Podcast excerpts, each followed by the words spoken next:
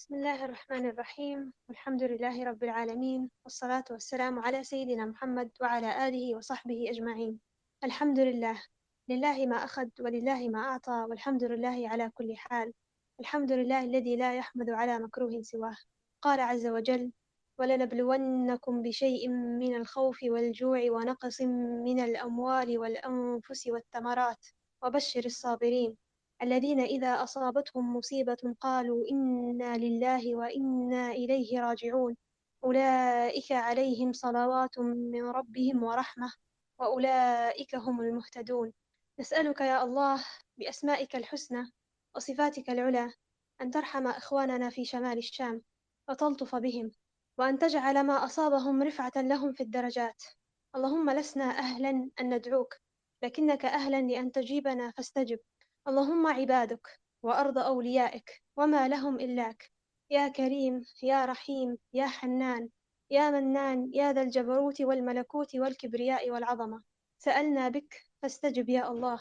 السلام عليكم ورحمة الله وبركاته. حياكم الله مستمعين الكرام وأهلا وسهلا بكم في نادي القراءة فسيل.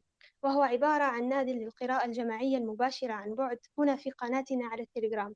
تقام جلساته مساء كل ثلاثاء نحرص فيه على قراءة ومناقشة الكتب النافعة من مجالي الوحي والواقع. وهذه هي الجلسة السابعة عشرة في النادي والسابعة حول كتاب هنيئا لمن عرف ربه أسماء الجلال للكاتب خالد أبو شاد الكتاب من مجال الوحي وهدفه تعزيز محبة الله وتعظيمه. ووردنا الليلة سيكون من الصفحة 160 إلى الصفحة 186 وسيكون في قراءته الدكتورة إيمان بوني وأنا هاجر الشكاوي وهبة الله وعزام بحر. الجلسة مقسمة بين قراءة ونقاش حيث يتم قراءة جزء من الورد يعقبه نقاش لمدة خمسة عشر دقيقة لما تمت قراءته. نبدأ على بركة الله جلستنا. فتفضلي يا دكتورة إيمان. بسم الله الرحمن الرحيم والصلاة والسلام على أشرف الأنبياء والمرسلين سيدنا محمد وعلى آله وصحبه أجمعين. القابض الباسط إذا قبض إذا قبض فضله قبض حتى لا طاق وإذا بسطه بسط حتى لا فاق. يقبض الأرزاق والأرواح ويبسطها بحكمة بالغة. لم يرد هذان الاسمان في القرآن الكريم بالصيغة الاسمية وإنما وردا بصيغة الفعل كما في قوله سبحانه والله يقبض ويبسط وإليه ترجعون. الآية أما الحديث النبوي فقد ورد فيه ذكر هذين الاسمين الكريمين كما في سنن أبي داود وابن ماجه عن أنس رضي الله عنه قال قال الناس يا رسول الله غلى السعر فسعر لنا. فقال رسول الله صلى الله عليه وسلم إن الله هو المسعر القابض الباسط الرازق وإني لأرجو أن ألقى الله وليس أحد منكم يطلبني بمظلمة في دم ولا مال. الحديث أولا معنى اسم الله القابض الباسط؟ في اللغة القبض التقتير والتضييق. ومن ذلك قولك فلان قبيض أي بخيل شديد لا يبسط كفه بخير إلى أحد. وفلان باسط الكف وباسط الجاه وإنما يراد به السخاء وبذله ماله وجاهه والبسط التوسعة في الرزق والإكثار منه. وهذان الاسمان من الأسماء المتقابلة التي لا يجوز أن يفرد أحدهما عن الآخر ولا أن يثنى على الله تعالى بواحد منهما إلا مقرونا بالثاني. فلا يجوز أن يفرد القابض عن الباسط وذلك لأن الكمال المطلق إنما يحصل بمجموع الوصفين. قال ابن الحصار وهذان الاسمان يختصان بمصالح الدنيا والآخرة وذلك يتضمن وذلك يتضمن تسيير أمور الخلق باللطف والخبرة وحسن التدبير والتقدير والعلم بمصالح العباد في الجملة والتفصيل. وبحسب ذلك يرسل الرياح ويسخر السحاب فيمطر بلدا ويمنع غيره ويقل ويكثر وكذلك يصرف جملة العوالم لجملة العالمين وفي اقتران القابض الباسط قال بعضهم يقبض ليبسط كما أنه قد يضر لينفع ويمنع ليعطي ويذل ليعز. القابض الباسط والقبض والبسط ينصرف إلى أحد معنيين الأول القبض والبسط في الأرزاق. قال عز وجل والله يقبض ويبسط وإليه ترجعون الآية تأويله يقتر على من يشاء ويوسع على من يشاء بحسب ما يرى من مصلحة عباده وقد رأى بعض الصحابة أن صلاحهم في العطاء والغنى فقال أنس بن مالك رضي الله عنه اللهم إني من عبادك الذين لا يصلحهم إلا الغنى فلا تفقرني. انتهى قوله رضي الله عنه. لكن الله يعطيك ابتلاء ويمنعك لا بخلا ولا حرمانا فليس كل عطاء من الله إكرام بل قد يكون العطاء صورة من صور البلاء. والغافل يراه إكراما ويقول ما قال قارون إنما أوتيته على علم. وإنما أعطاه استدراجا لمصرعه فالخيرة فيما اختاره الله. ولذا احتار صالح بن مسمار في أفضلية النعم المبسوطة أو المقبوضة حتى قال رحمه الله ولنعمة الله علينا فيما زوى عنا من الدنيا أفضل من نعمته علينا فيما بسط علينا منها. انتهى قول صالح بن مسمار. فهل مثل هذا الرجل سيحسد غيره يوما أو يحقد عليه أو يسخط على خالقه فيما رزقه؟ مما خاف علينا الحبيب؟ هل خاف علينا القبض أم البسط؟ من ضيق الرزق أم السعة؟ اسمعوا لما وصلت جزية البحرين وسمع بها الأنصار وافق ذلك صلاة الصبح مع رسول الله صلى الله عليه وسلم فلما انصرف تعرضوا له. فتبسم رسول الله صلى الله عليه وسلم حين رآهم وقال أظنكم قد سمعتم أن أبا عبيدة قدم بشيء من البحرين فأبشروا وأملوا ما يسركم فوالله ما الفقر أخشى عليكم ولكن أخشى عليكم أن تبسط عليكم الدنيا كما بسطت على من كان قبلكم فتنافسوها كما تنافسوها فتهلككم كما أهلكتهم. الحديث لم يخش عليهم رسول الله صلى الله عليه وسلم الفقر لأن الفقير في الغالب يكون أقرب إلى الحق من الغني. وانظروا من الذي كذب المرسلين. إنهم الملأ الأغنياء وعلية القوم وأكثر من تبعهم هم الفقراء. والواقع يشهد أنه كلما كان العبد إلى الفقر أقرب كان لله أتقى وأقرب وكلما كثر المال زاد الإعراض عن الله وحصل الطغيان. لكن احذر لا يعني بسط الله رزقه على أحد من خلقه في شيء من الدنيا رضاه عن المبسوط له. كما لا يعني قبضه سبحانه عن أحد من خلقه في شيء من الدنيا سخطه عليه بل قد يدل ذلك على العكس. إذ أن الله يضيق على بعض أوليائه رحمة بهم ولطفا فبعض حرمانه دواء وقد يوسع ويبسط على أعدائه إملاء لهم واستدراجا فبعض عطائه بلاء ولذا جزم سفيان الثوري ما بسطت الدنيا على أحد إلا اغترارا وما زويت عنه إلا اختيارا. انتهى قول سفيان. القابض قد يقبض الرزق ولا يمنح فلا يستطيع أحد من الخلق الوصول إليه. فهذا إلياس فرحات أحد شعراء المهجر ترك لبنان إلى أمريكا ثم أنشد قائلا أغرب خلف الرزق وهو مشرق وأقسم لو شرقت راح يغرب فإذا أغلق الله بابا لم يقوى أحد على فتحه. وإذا فتح بابا لم يقوى أحد على غلقه إذا بسط الله فلا قابض وإذا قبض فلا باسط. القابض الباسط في الأرزاق القابض الباسط يقبض رزقه على من قبض كفه عن الإنفاق ويمسك عن من أمسك عن الصدقة ويبسط رزقه لمن بسط يده بالعطاء. فاعلم أن إمساكك المال لن يبسط لك الرزق وأن إنفاقك لن يضيق رزقك. فالإنفاق في سبيل الله غير ضائع بل يرده الله عليك أضعافا مضاعفة. وفي الحديث ما نقص مال من صدقة. الحديث القابض الباسط إن قبض رزقه فبالعدل وإن بسط فبالفضل.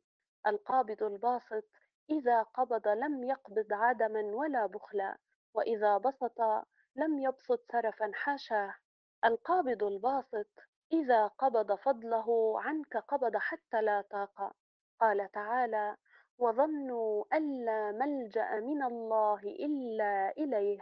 الآية وإذا بسط بسط حتى لا فاقة ولو أحاطت بك كل فاقة القابض الباسط يقبض لحكمة فلربما أفسدك الغنى وأطغاك. ويبسط لرحمة فلربما أفسدك الفقر وأساء ظنك بربك.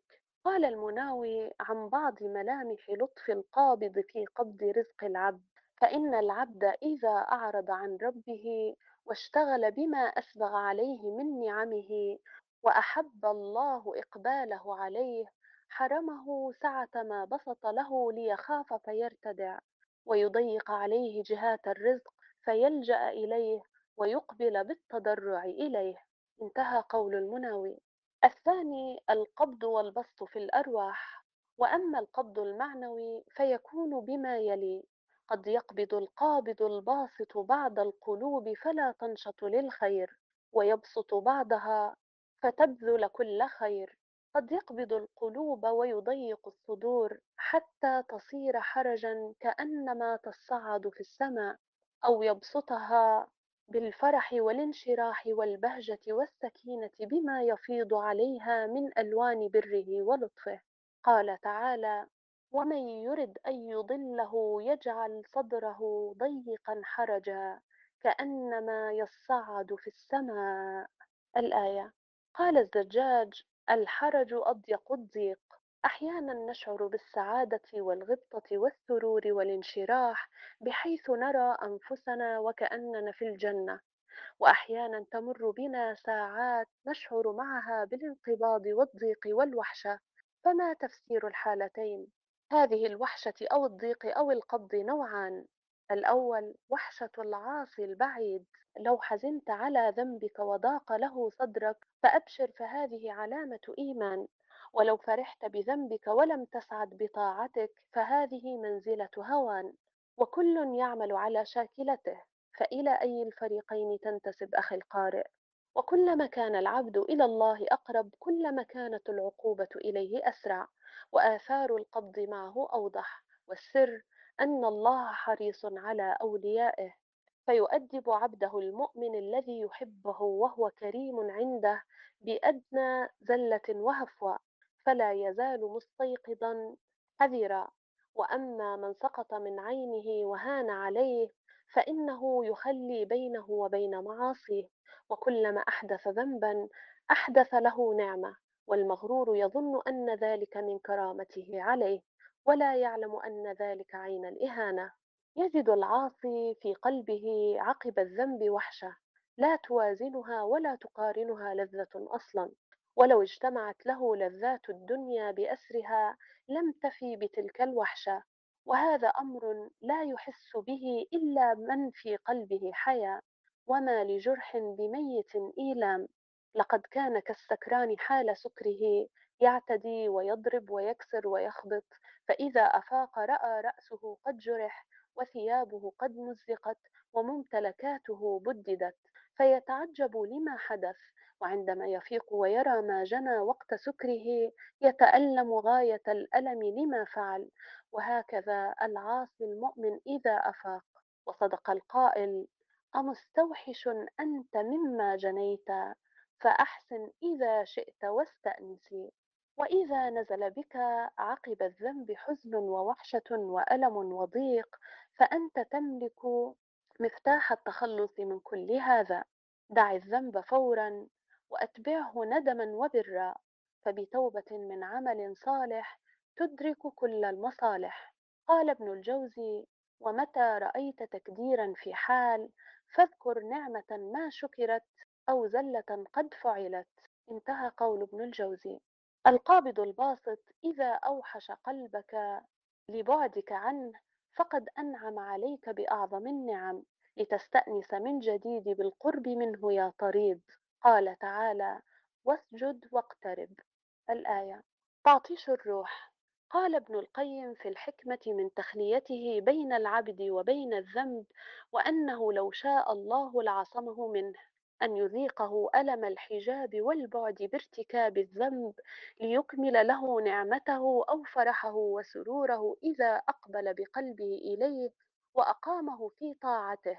فيكون التذاذه في ذلك بعد أن صدر منه ما صدر بمنزلة التذاذ الظمآن بالماء العذب الزلال والش- والشديد الخوف بالأمن والمحب الطويل الهجر بوصل محبوبه. ولذا قال ابن عطاء ربما أفادك في ليل القبض ما لم تستفده في إشراق نهار البسط قال تعالى لا تدرون أيهم أقرب لكم نفعا الآية. القابض الباسط تارة يبسط قلبه وتارة يقبضه وتارة ينوره وتارة يظلمه وتارة يقسيه وتارة يلينه وتارة يثبته على طاعته ويقويه عليها وتارة يسلط الشيطان عليه ليصرفه عن سنن الحق.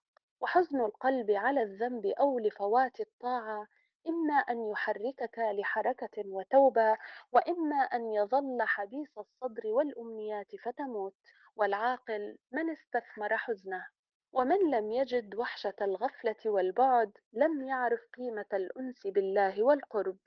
إن مفاتيح سعادة القلب في يد القابض الباسط ولا سعادة في غير طاعة والعبد العاصي محروم.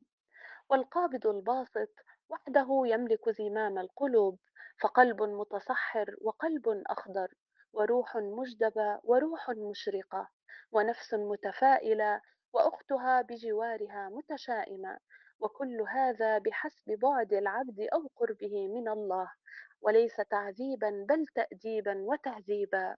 والمؤمن وحده يملك كل هذه الحساسية الإيمانية المفرطة. والتي يتعرف بها كل لحظة على رسائل ربه. فإذا شعر بغياب قلبه في الصلاة رجع على نفسه باللائمة. فلعله فرطت منه كلمة أو أفلتت منه نظرة أو ساء ظنه بربه في موقف من المواقف.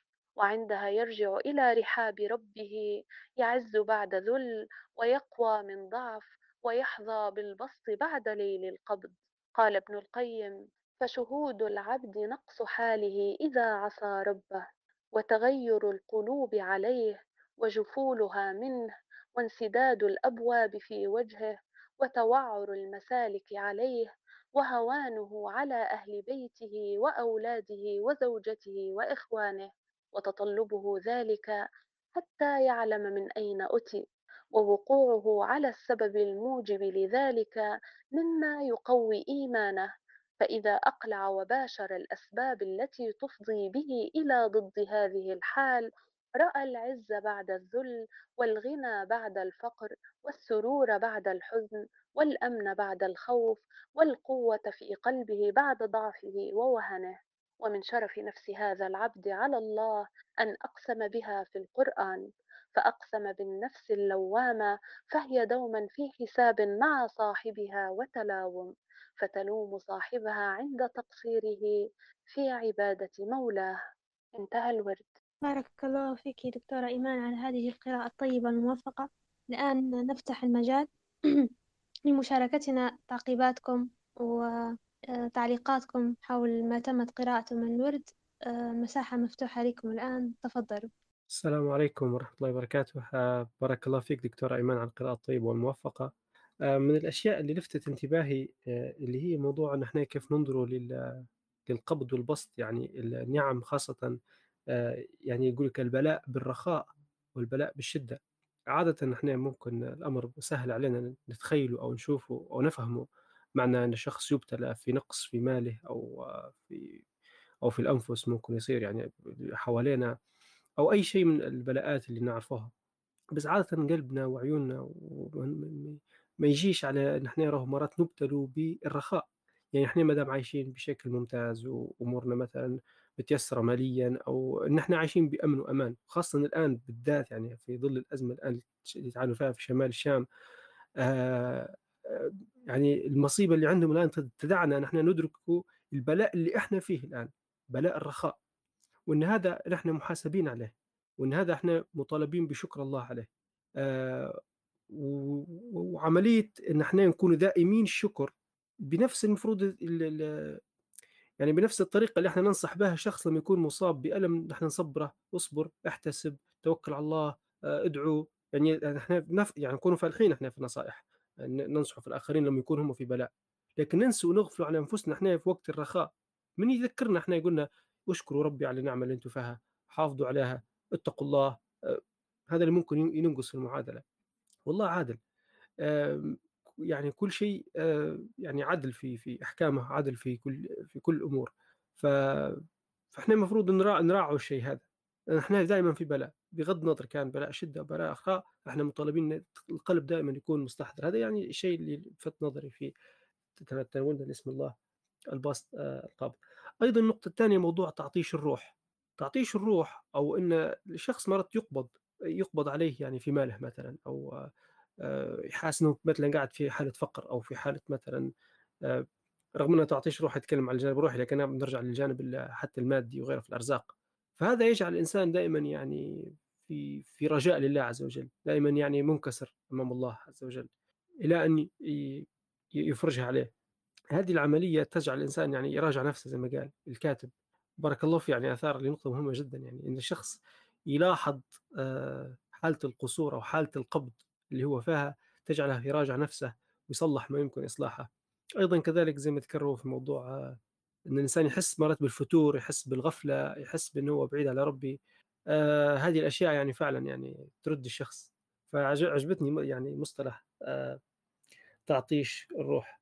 وكذلك في الأخير يعني لمّا نتكلم عن النفس اللوامة، ف يعني حبيت بس نأكد عليها إن موضوع النفس اللوامة وملاومة النفس لنفسها، يعني تو كيف أدركت إن الله أقسم بالنفس اللوامة هذه، يعني أعطاها شرف عظيم جدًا، رغم أن الإنسان عادةً لما يذكر في القرآن كإنسان يذكر مرات أنه كان عجولة، إنه يعني صفات نوعًا ما تكون مش سلبية شوي، لكن لما يتكلم ربي تو على النفس اللوامة ارتقى بها وأقسم بها عز وجل، فهذا حبيت نشاركه وبارك الله فيكم.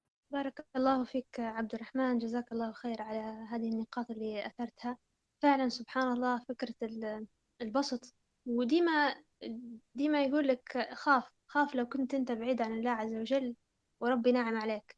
فهنا في مشكلة. لازم ترجع لازم تتوب لازم تدرك إن هذا البسط وهذا العطاء اللي ربي عاطيهولك وأنت بعيد عليه راهو هدايا أمر خطير جدا وعقاب في حد ذاته. فالله عز وجل أنت معناته هنا هين عليه بدرجة كبيرة.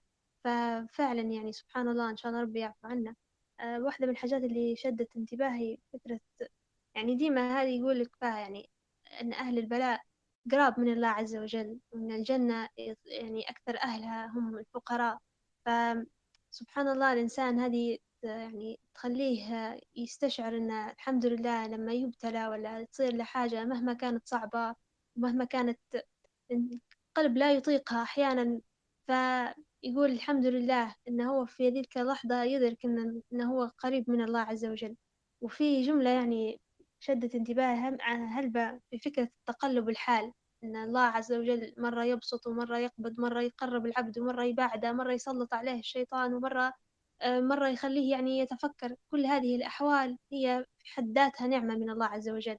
بحيث إنه لما يقربه يخليه يك- يكسب من الحسنات لما يصير يعني يحصل القصور من العبد في ال- في الطاعة ويتعجب بها ويتكبر بها فهنا يعني العبد يذنب ويسلط عليه الشيطان فيرجع ويتوب لله عز وجل وينكسر مرة ثانية. سبحان الله فكرة الذل لأجل العزة والبلاء لأجل القرب سبحان الله. فالكلمة اللي ذكرها الكاتب وليس تعذيبا بل تأديبا وتهذيبا سبحان الله تشوف يعني كرم الله على العبد. فهذا الشيء اللي أنا شد انتباهي لو عندكم أي حاجة حابين تضيفوها فما زالت المساحة مفتوحة لكم تفضلي السلام عليكم. أنا لفت انتباهي كيف آه، اقتران اسم الله الباسط والقابض مع بعضهم. لأن ديما في لطف حتى في الابتلاء. لطف الله ديما موجود. زي توا في الزلزال برغم الألم وبرغم ال- اللي صار كله بس إن الزلزال ليه وظيفة مهمة في إن المعادن وال ال آآ النفط والحاجات هي اللي موجودة في باطن الأرض كلها تطلع لبرّا، ففي لطف الله ديما موجود، ونسأل الله إنه يشفي الجرحى واللي وافتهم المنية إن إن شاء الله تكون آه، نسأل الله إنها تكون رفعت درجات ليهم وإنه يتقبلهم الشهداء. وبارك الله فيكم. بارك الله فيك دكتورة إيمان. سبحان الله. أطلع على فكرة لطف الله عز وجل في هذا الابتلاء العظيم اللي يمر به أهلنا الآن في الشام. يعني تشوفي سبحان الله يعني الكل يدعي والكل يتضرع لله عز وجل والكل في في الحمد لله همة وإقبال. سبحان الله إحنا يعني بالذات أهل سوريا إن شاء الله ربي يعني يرفع عنهم هذا البلاء. بسبب طول مدة الحرب وبسبب ما عانوه ما عاش فيه هذاك ال- ال- القلب إنه هو يرجع لهم ولا يتذكرهم. ولكن هذا الأمر الجلل اللي صار وخلى الناس مرة ثانية تلتفت لأهل سوريا وتناجي الله عز وجل أن يرفع عليهم البلاء هذايا العظيم. فسبحان الله يعني يعني كأن ربي يفيق فينا ويقول لنا في في ناس مكلومة أنتم ما تندروش عليها لها فترة. فإن شاء الله يا رب آه، يستمر هذا الوضع ونستمر إن إحنا ندعو ندعو لهم ونساعدوهم. وإن شاء الله ربي هم يرفع عليهم البلاء عاجلا غير آجلا يا رب العالمين. بارك الله فيك دكتورة إيمان. لو أي حد عنده إضافة حاب يضيفها فمساحة مفتوحة لك. تمام آه لو ما فيش أي إضافات فممكن نستكمل ما بقى من الورد. بسم الله الرحمن الرحيم. ثانيا وحشة الطائع القريب. يجدها الطائع رغم طاعته. فما السر؟ أنا أفشي لك هذا السر. يشكو الفتور لكي يلجأ بكل الطرق إلى رحاب الرب الغفور. يعاني غياب قلبه في صلاته كي يضطر للبحث عنه في خلواته. يعاني الوحشة بين الأهل والأحباب ولا يستأنس بما تعود على الاستئناس به بين الأصحاب كي يبحث عن أنسه في رحاب القرآن والأذكار. تضيق به طرق المعاش في النهار لتضطره إلى واحة الأنس في الأسحار. إنها وحشة فتور لا وحشة فجور وهي تشبه حالة السكون تجهيزا لانطلاقة أقوى. أو تعطيش الروح ليكون إقبالها على الله أقوى. قال رجل لأحد الصالحين كنت أجد في قلبي حلاوة قيام الليل وأنا لا أجدها الساعة. قال لعلك اشتد حرصك بشيء من الدنيا فذهبت بحلاوة ذلك من قلبك وربما يعرف الله ضعفك ويريك قدرته فيسلب حلاوة مناجاة الليل حتى تتفرغ إليه لئي لا تأمن مكره. انتهى قوله. أسباب القبض الروحي والتصحر القلبي. قد يعجب العبد برأيه وماله ومركزه فيحجب عن الله فالعجب أحد أسباب القبض. وكذلك التكلم فيما لا يعنيك. قال مالك بن دينار إذا رأيت قساوة في قلبك أو وهنا في بدنك أو حرمانا في رزقك فاعلم أنك تكلمت بما لا يعنيك. انتهى قوله رحمه الله. واتفق معه يونس بن مسيرة فقال إذا تكلفت ما لا يعنيك لقيت ما يعنيك. انتهى قوله. وكلامك فيما لا يعنيك علامة تقصيرك فيما يعنيك. قال الفضيل تكلمت فيما لا يعنيك فشغلك عما يعنيك. ولو شغلك ما يعنيك تركت ما لا يعنيك. انتهى قوله رحمه الله. واعتبره معروف الكرخي خذلانا. فقال كلام العبد فيما لا يعنيه خذلان من الله تعالى. ثانيا فادعوه بها عبادة وعملا. واحد ادفع زكاة البسط وهي زكاة واجبة. إن لم تبذلها عوقبت بالقبض والسلب وإلوان الرزق لا حد لها وكلنا ذو رزق. يقول القرطبي فإن كنت مبسوط القلب بالمعارف والحقيقة والعلوم الدينية فابسط بساطك وابسط وجهك واجلس للناس حتى يقتبسوا من ذلك النبراس. وإن كنت ذا بسطة في الجسم فابسطه في العبادة التي تفضي بك إلى السعادة وفي الصولة على الأعداء بما خولت من المنة والشدة. وإن كنت ذا بسطة في المال فابسط يدك بالعطاء وأزل ما على مالك من الغطاء.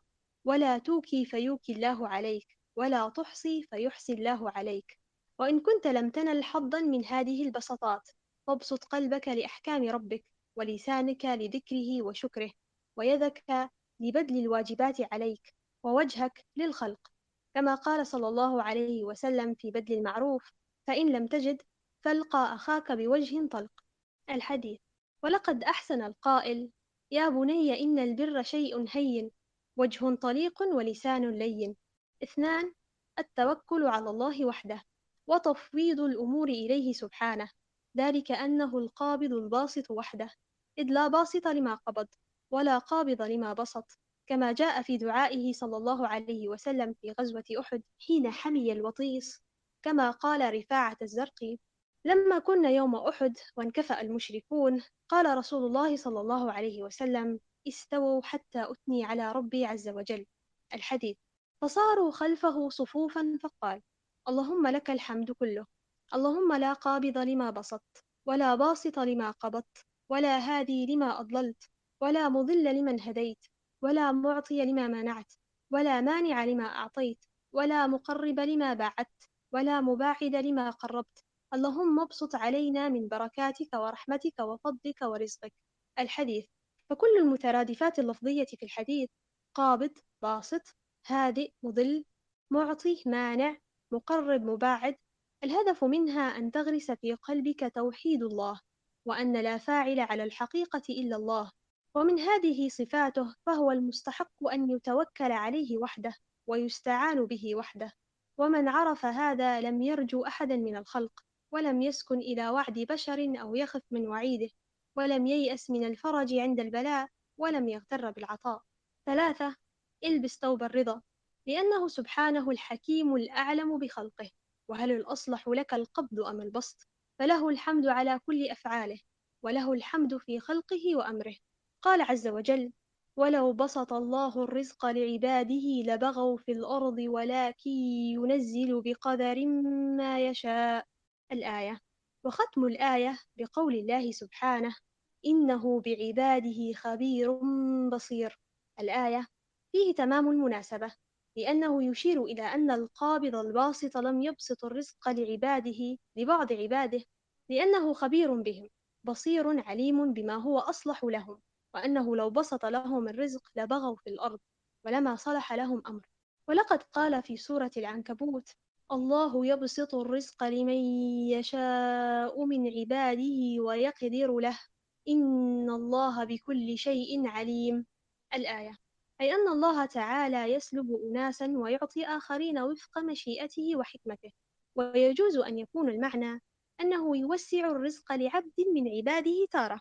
ويضيقه عليه تارة أخرى. فالتوسعة والتضييق على نفس العبد تقلبا في الأحوال ليؤدب الله عبده مرة بالمنع ومرة بالعطاء. قال تعالى إن الله بكل شيء عليم أي إنه هو العليم بمصالحكم. فيغرس اليقين باسم القابض الباسط الرضا والتسليم في قلب المستقيم. ولعل هذا ثمرة دعاء داوم عليه صاحبه جاء فيه. وأسألك أن تجعل كل قضاء قضيته لي خيرا. أربعة توازن. الحكم العطائية.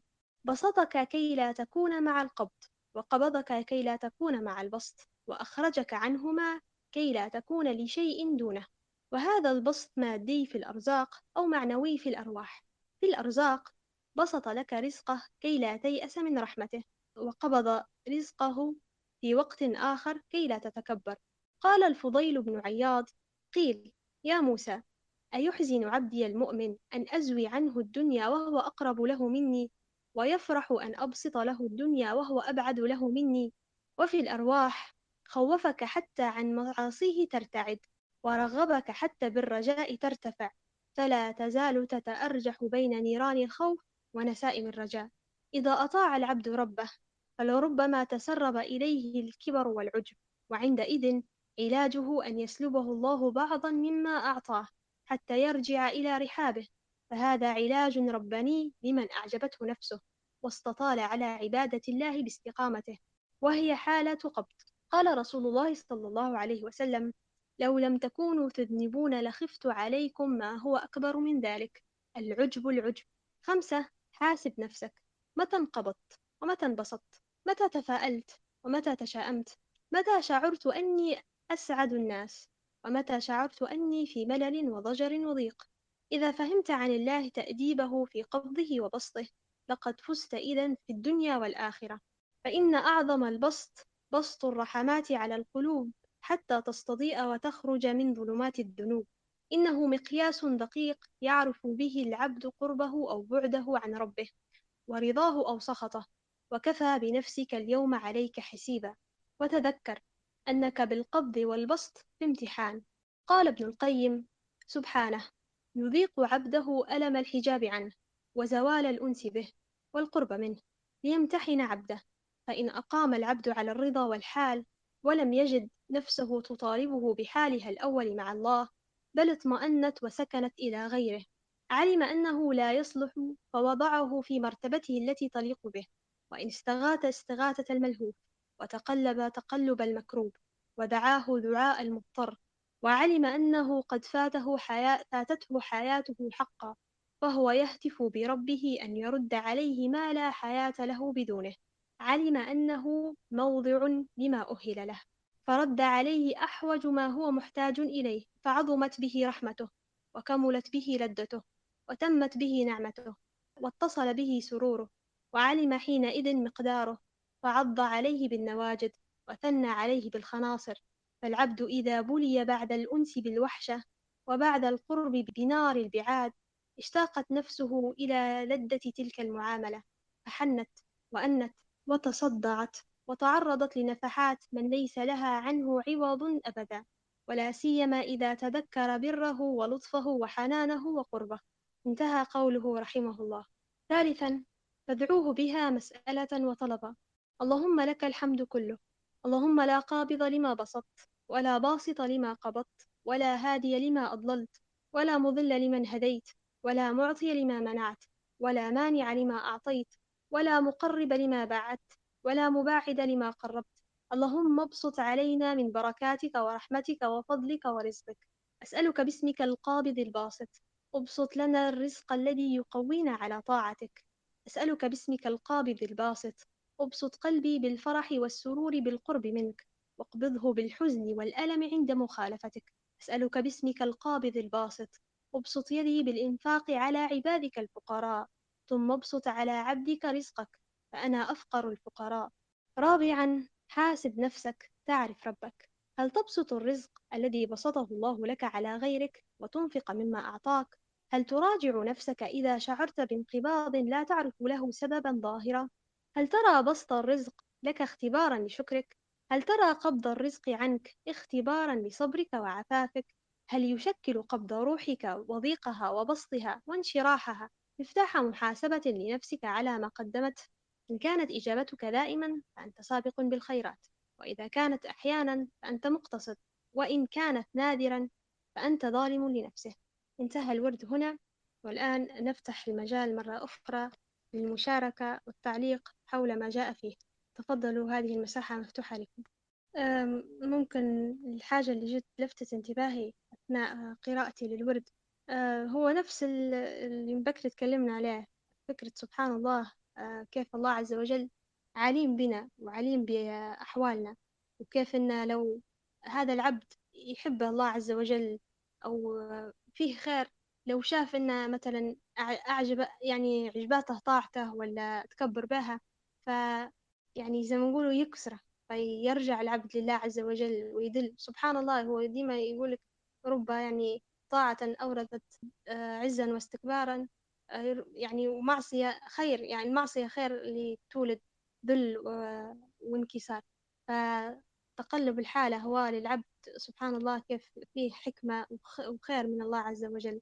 فهذا آه، شيء لفت انتباهي. في حاجة تانية حتى هي سبحان الله كيف الرسول عليه الصلاة والسلام يعني يتصرف في في الغزوات ودائما الله عز وجل حاضر سبحان الله كيف قال لهم استووا حتى أثني على الله عز وجل ودعا في في هذا الوقت. أحيانا إحنا لما تصير شيء الإنسان يغفل فمفروض إن إحنا ديما نحط في بالنا هذا الأمر الرجوع لله عز وجل في في جميع الأحوال. فهذا حتى هو شيء لفت انتباهي.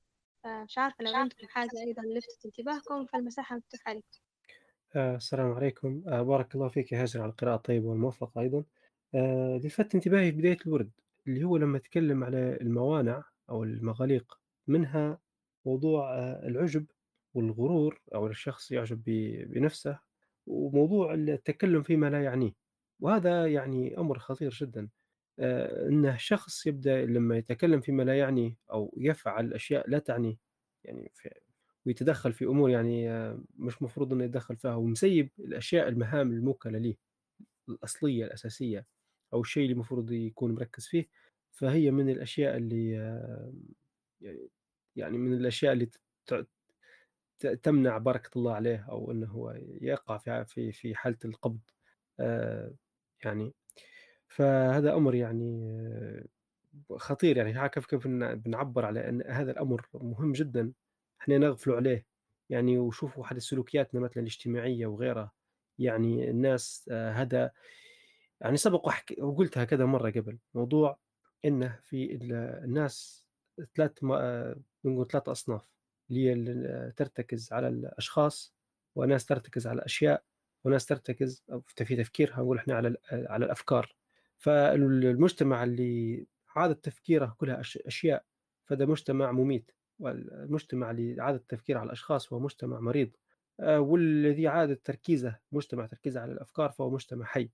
آآ فالقصة وين؟ إنه من الملاحظ في في حياتنا الاجتماعية وغيرها، إن الناس تلهى ببعضها، هذا مشى، هذا جه، هذا كلي، هذا بصر كيف شاف لي، هذا هذا خيره، فهو مت متابعين آآ حياة بعضنا، وهذه يعتبر من التدخل فيما لا يعنيه، ومن حسن إسلام المرء تركه ما لا يعنيه، ف ومع ذلك السلوكيات تظهر عكس ذلك، هذا ممكن وهي طبعًا من من الأشياء اللي تمنع ال ال البسط في في في الأمور، وهذا ممكن شخص نحن نتساءله علاش هيك صاير فينا؟ ليش وضعنا هذا ال إحنا في بلادنا مثلًا هيك؟ فهذه غير حبيت ن نأكد عليها بس حطيت عليها 10 خطوط آآ للاستذكار، وبارك الله فيكم. بارك الله فيك عبد الرحمن. فعلا يعني حتى نشد انتباه هذا جدا فكرة التكلف فيما لا يعنيك حتى فكرة إن إحنا زي ما قلت حاجة تانية يعني نبدو إحنا ن- والله هذاك يقصد كذا والله هذاك مش عارفة شنو ونخشوا في في أمور ما هيش ظاهر إنما هي باطن. فنبدو يعني آه، نسيء في الظن ببعضنا أحيانا ولا نقول في بعضنا بعض الأقاويل وهذه تصير عليها مشاكل هلبة يعني تلقى شخص أو عيلة مرات تصير بيناتهم مشاكل على خاطر آه، حد قول حد كلام ما قالاش فهي كثرة اللغو وكثرة ال- الكلام فعلا فيما لا يعنينا شيء سيء. في حاجة تانية لفتت انتباهي في الورد وهذه سبحان الله يعني ذك- ذكرتني بمقولة سيدنا عمر آه، فكرة المحاسبة النفس وأن الإنسان لازم ديما يحاسب نفسه. وذكرها في الورد كأحد التطبيقات العملية. فادعوه بها عبادة وعملا. إن الإنسان يكون ديما مركز مع نفسه ويشوف حاله شنو صار له؟ هل هو في فتور في عبادته؟ هل هو مبعد عن الله عز وجل؟ هل هو مثلا كثر ذنوب هذه الفترة؟ يعني إنسان يقعد يكون واعي بنفسه واعي بدواخله نيته شنو صاير فيها. سبحان الله هو الأمر هو ما هو سهل وصعب. والتبصر بالنفس واعر حتى لما أنت تبدأ واعي بنفسك. أحيانا تكتشف أشياء في نفسك تؤلمك ولكن هذا الألم نذير إن الإنسان قاعد يحس ويمكن إنه هو يتغير. فمحاسبة النفس حتى هي لفتت انتباهي هلبة في الورد وهو سبحان الله الكاتب يعني مدار جزئية لها خاصة في فكرة المحاسبة. فهذه أيضا واحدة من الحاجات وكيف إن هي آه، آه، أمر عظيم ورحمة من رحمات الله عز وجل. آآ أيضًا في شيء تاني هو على سيرة ل لذكره خاصةً في إن الإنسان ي ي يراقب علاقته بالله عز وجل، كيف إن هي تزيد وتنقص وكذا. فهو مثلًا زي شخص آآ ربي يفتحها عليه إنه مثلًا في قراءة قرآن أو عنده وِرد مد مداوم عليه أو في صلوات نوافل يصلّيها أو في سلوك معيّن استمر عليه فترة، فجأة ييجي أيامات بداية تنقطع، بدأت تصير عوارض تصير. آآ مثلًا نومه زاد شوية الورد هرب منه يوم، فهي الشخص يشوفها ما يشوفهاش إنه والله ظرف صار لي وقدر الله ما شاء فعل وياخذها بالمنطق هذا، لأ يبدأ ينظر لها لأ في حاجة صارت، يبدأ ينظر للإشارات هذه اللي تصير إن هي تأديب من الله ليه، إنه آآ البُعد هذا اللي بده يصير والخطوات اللي بدها تصير أو الغفلة هذه آآ فالإنسان ي يعني ياخذها إشارة وعلامة ويبدأ زي ال زي الشخص اللي حاسس إن نفسه أُصاب بمرض ما و أُصيب بإصابة ما بيحاول يعالج نفسه بقدر يعني لو شخص فينا إحنا آآ أُصيب بسهم والّا جاته رصاصة والّا طول بييجي المستشفى آآ أنقذوني، ساعدوني، لأنه عارف إنه لو بيهمل الأمر هذا حيتطور ويسبب إلى وفاة أو مرض أو غرغرينة أو لا سمح الله طبعًا عافانا الله وإياكم. فكذلك ال الشخص لمّا يحس في روحه صار ص إصابة يعالج يسارع بالموضوع هو. آمم، شيء آخر هو موضوع يعني في أشياء ممكن شخص آه، يلاحظها. مثلًا على سبيل المثال نعطيكم مثال موضوع تكرار الترداد على الأسواق، يعني كثرة الذهاب إلى السوق والبقاء في الأسواق والمجمعات التجارية والمولات وغيرها آآ أكاد نقدر نقولها لكم عن تجربة شخصية أمر يصيب القلب في يعني يؤلم جدًا يعني، يسبب فيه نوع من يعني جيت فترة يعني كنت مضطر آآ نمشي مثلًا بندرس في أحد الكافيهات. الموجودة داخل المول التجاري، لأن م الصبح الفترة الصباحية يعني أن أثناء تفرغي للدراسة فمضطر نمشي ندرس في مكان يكون على الأقل في دوشة باش ما نرقدش، يعني نقعد في البيت لوحدي ممكن يعني ياخذني النوم ونرقد، فنمشي لمكان فيه شوية حركي، فكنت نمشي غادي، كتر الترداد يمشي وجاي، يمشي وجاي والمناظر وكذا وكل شيء، آآ لاحظت أثّر فيّا، في في شيء بدا يغلط هيك صار ف فلمّا بمجرد ما وقّفت بس غيّرت مشيت مكان تاني أو مكان ما فيش مش لهذاك السوق أو كذا، حسيت في شيء تاني اتغيّر، يعني في أمر تحسّن صار، فهذا ال ال هذا قدرت تلاحظه بس يعني الواحد كل واحد فينا يقدر يشوف أشياء هو لما أماكن معينة كان يزور فيها أو برامج كان يتشاهد فيها أو أصحاب معينين كان معاهم. يجرب مثلا يشو يراقب روحه ويفكر ويشوف لو ابتعد أو وقف شنو ممكن يصير أو شنو ممكن يتغير. آه لعل هذه هي من إشارات القبض والبسط. شيء آخر شيء آخر وأشارت عليه دكتورة إيمان أن مرات ارتباط الإسمين مع بعضهم القابض والباسط إن مرات لما يصير قبض هو يصير بسط في حاجة ثانية سبحان الله لو تلاحظوا مثلا لو شخص قبض في ماله يعني صار قبض في المال آه عادة يصير في نوع نوع نوع من البسط من الناحية الروحية لأنه ذيك الذل والانكسار اللي بيمر به والدعاء واللجوء الله هو هذا بسط أصلا ليه. لكن مرات الشخص يصير؟ ينبسط ليه في الجانب المادي فيصير له قبض في الجانب الروحي فيلهب المال مثلا شخص كان يبحث على وظيفة حصل الوظيفة هذيك وحصل معاش مليح فهذاك المعاش اللي هو كان يحلم به ويدعي يا رب يرزقني كل شيء وصل له قاعد يخمم بنبني به بنحوش منه بندير حوش بندير كذا. يقعد وقته لاهي الصلاة مرات يقصر فيها يأخرها آه، تسبيحاته مثل كان يقول فيهم ويدعو بهم ينقصوا يتراخي بهم ليش؟ لأن بدت تشغل في الأمور هذه. فهو هنا في حالة قبض في حالة قبض. لو ما أسعفش نفسه وقعد يقارن أنا لما ربي قبض علي المال كيف كنت حالتي ويقارن حالته الآن بعد ما جات الفلوس أو مثلا مثلا شاب كان بيتزوج أو أي شيء يعني بسط معين صار له هنا يقدر الشخص يحدد موطن الخلل وين بالضبط ويعالجه. وبارك الله فيكم هذا حبيت نشارك. بارك الله فيك عبد الرحمن. جزاك الله خير سبحان الله فعلا يعني الكلام اللي أثرته واللي أثرته بك الدكتورة إيمان. فعلا مهم هو ذكره في الورد إن فكرة الراجل اللي شكال للشخص الصالح إنه هو معاش يجد في حلاوة قيام الليل فقال لعل أن انهيت بشيء من الدنيا. آه، وسبحان الله فكرة أن مرات الله عز وجل لما يقبض في أمر أو يصيب شخص بلاء يشرح عليه في ناحية ثانية هي هذه سبحان الله الآية. سورة الانشراح آه، إن مع العسر يسر. فسبحان الله هذا ممكن من تجليات اقتران اسم الله الباسط آه، القابض الباسط. بارك الله فيكم. لو عندكم أي مشاركة أخرى أو حابين تضيفوا شيء فما زال هذه المساحة مفتوحة لكم وإلا ممكن نستكمل الورد مع هبة. تمام إذا نستكمل الورد مع هبة. تفضل هبة. بسم الله. القدير. من استبعد رحمته فقد استعجز قدرته. التام القدرة ومن كمال قدرته تدبير أمور الخلق دون أن يلحقه إعياء أو ضعف. فإذا أراد شيئا قال له كن فيكون وبقدرته يقلب القلوب ويصرفها كيف يشاء. ورد اسمه سبحانه القادر في القرآن اثنتي عشرة مرة سبعا منها بصيغة المفرد كما في قوله تبارك وتعالى قل هو القادر على أن يبعث عليكم عذابا من فوقكم من فوقكم أو من تحت أرجلكم. الآية 65 من سورة الأنعام. وخمسا منها بصيغة الجمع كما في قوله تعالى وإنا على أن نريك ما نعدهم لقادرون.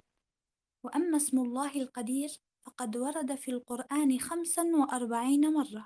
وأما اسمه سبحانه المقتدر فقد ورد في القرآن أربع مرات.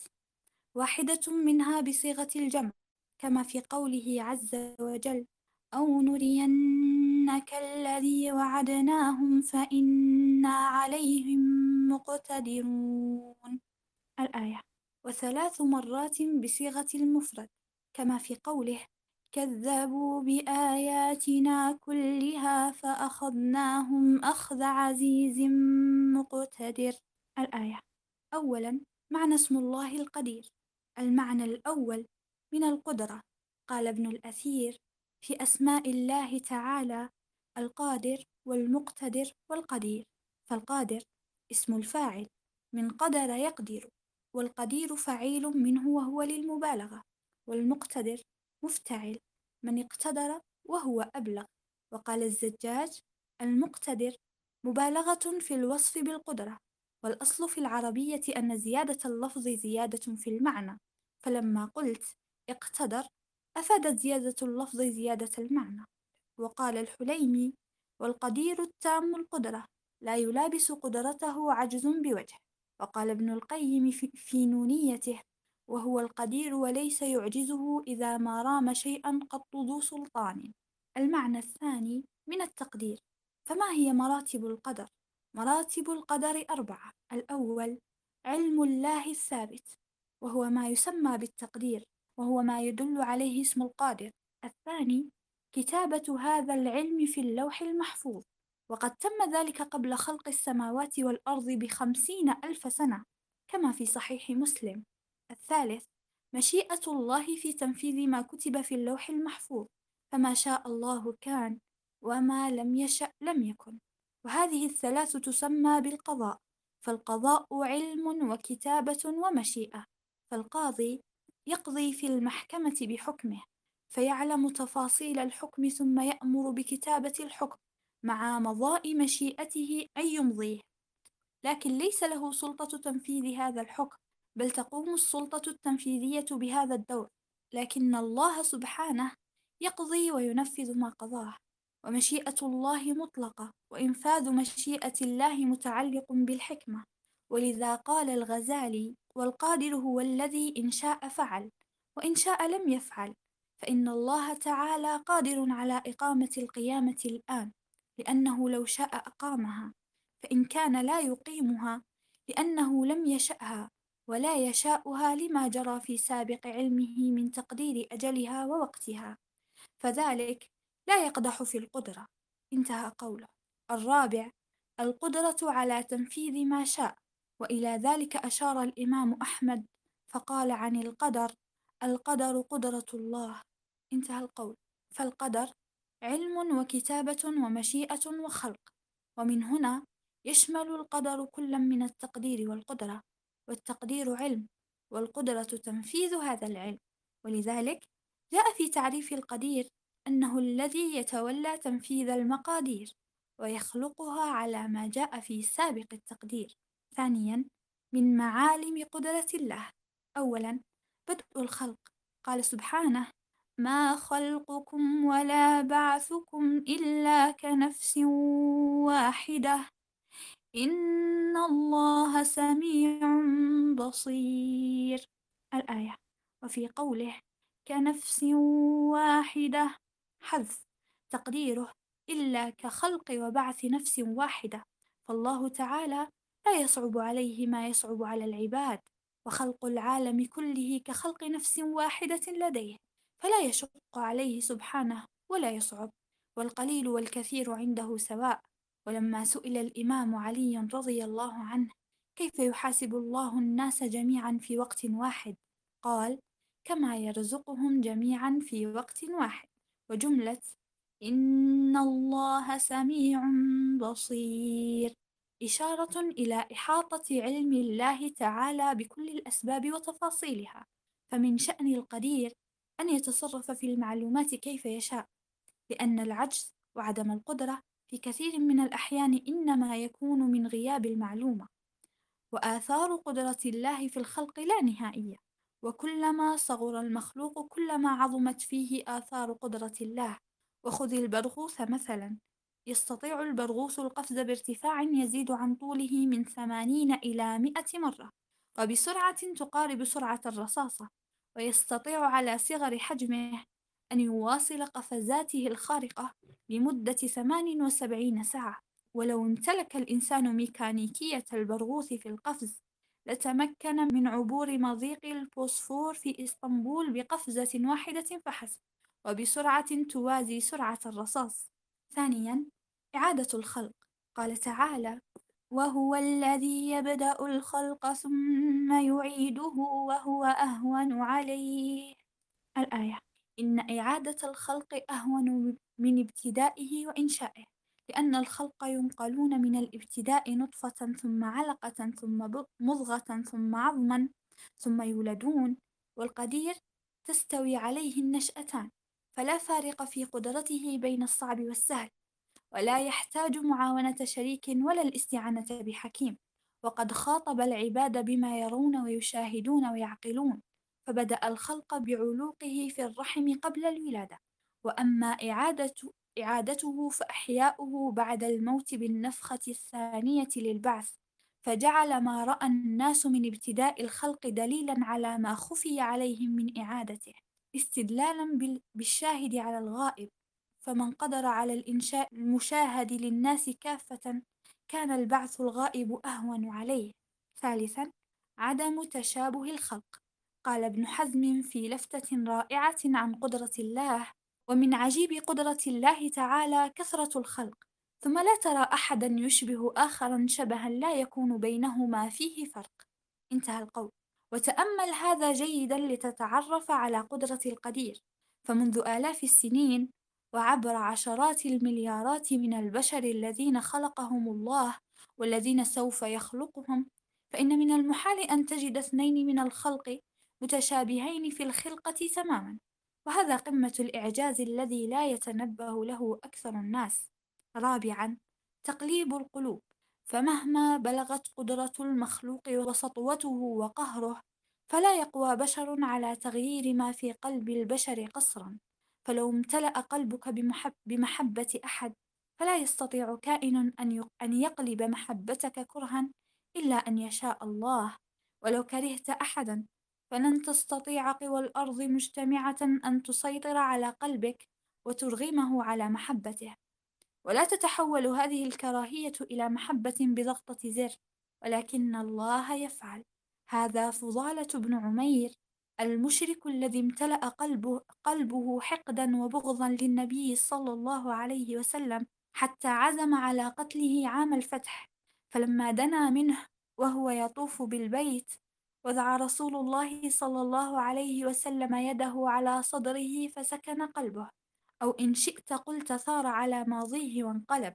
فكان فضالة بعدها يحدث عن هذه اللحظة الفارقة قائلا والله ما رفع يده عن صدري حتى ما من خلق الله شيء أحب إلي منه. وهذا ثمامة بن أثال ما إن نطق بالشهادتين حتى انطلق لسانه, لسانه مفصحا عن الثورة التي اجتاحت كيانه كله بإسلامه.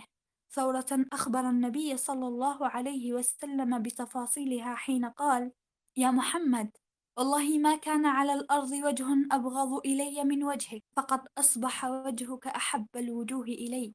والله ما كان من دين أبغض إلي من دينك فأصبح دينك أحب أحب الدين إلي. والله ما كان من بلد أبغض إلي من بلدك فأصبح بلدك أحب البلاد إلي. انتهى القول.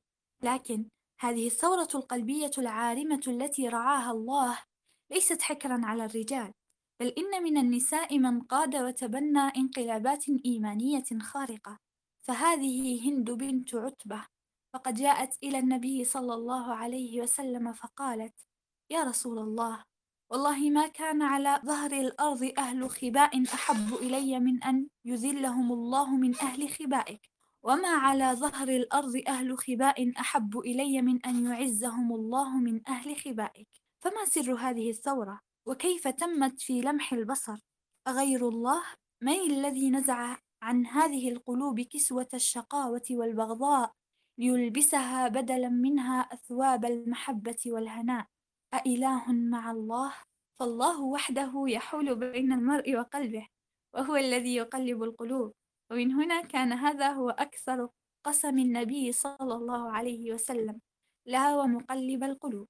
انتهى الوجه. بارك الله فيك يا هبة على هذه القراءة الطيبة والموفقة. والآن نفتح آه، باب المشاركات لمشاركاتكم وتعقيباتكم حول ما جاء في الورد. صراحة سبحان الله أكثر حاجة آه، لفتت انتباهي هي آخر حاجة. هو سرد في البداية هنا فكرة تقليب القلوب. سبحان الله يعني لا يملك القلوب إلا الله عز وجل. وفعلا يعني هذه يعني حاجات اللي صارت في السيرة واللي وصلت لنا حكاياتها وحتى مثلا سيدنا عمر كيف كان متوشح سيفه ويبي يقتل الرسول عليه الصلاة والسلام فجأة هيك سبحان الله تشعر يشعر الإنسان معاه بمشاعر فياضة. وأكثر حاجة شدت انتباهي في الأخير هو أنا ما نعرفاش كنت أكثر قسم كان يقسم الرسول به لا وم- ومقلب القلوب يعني لعظم هذا الأمر.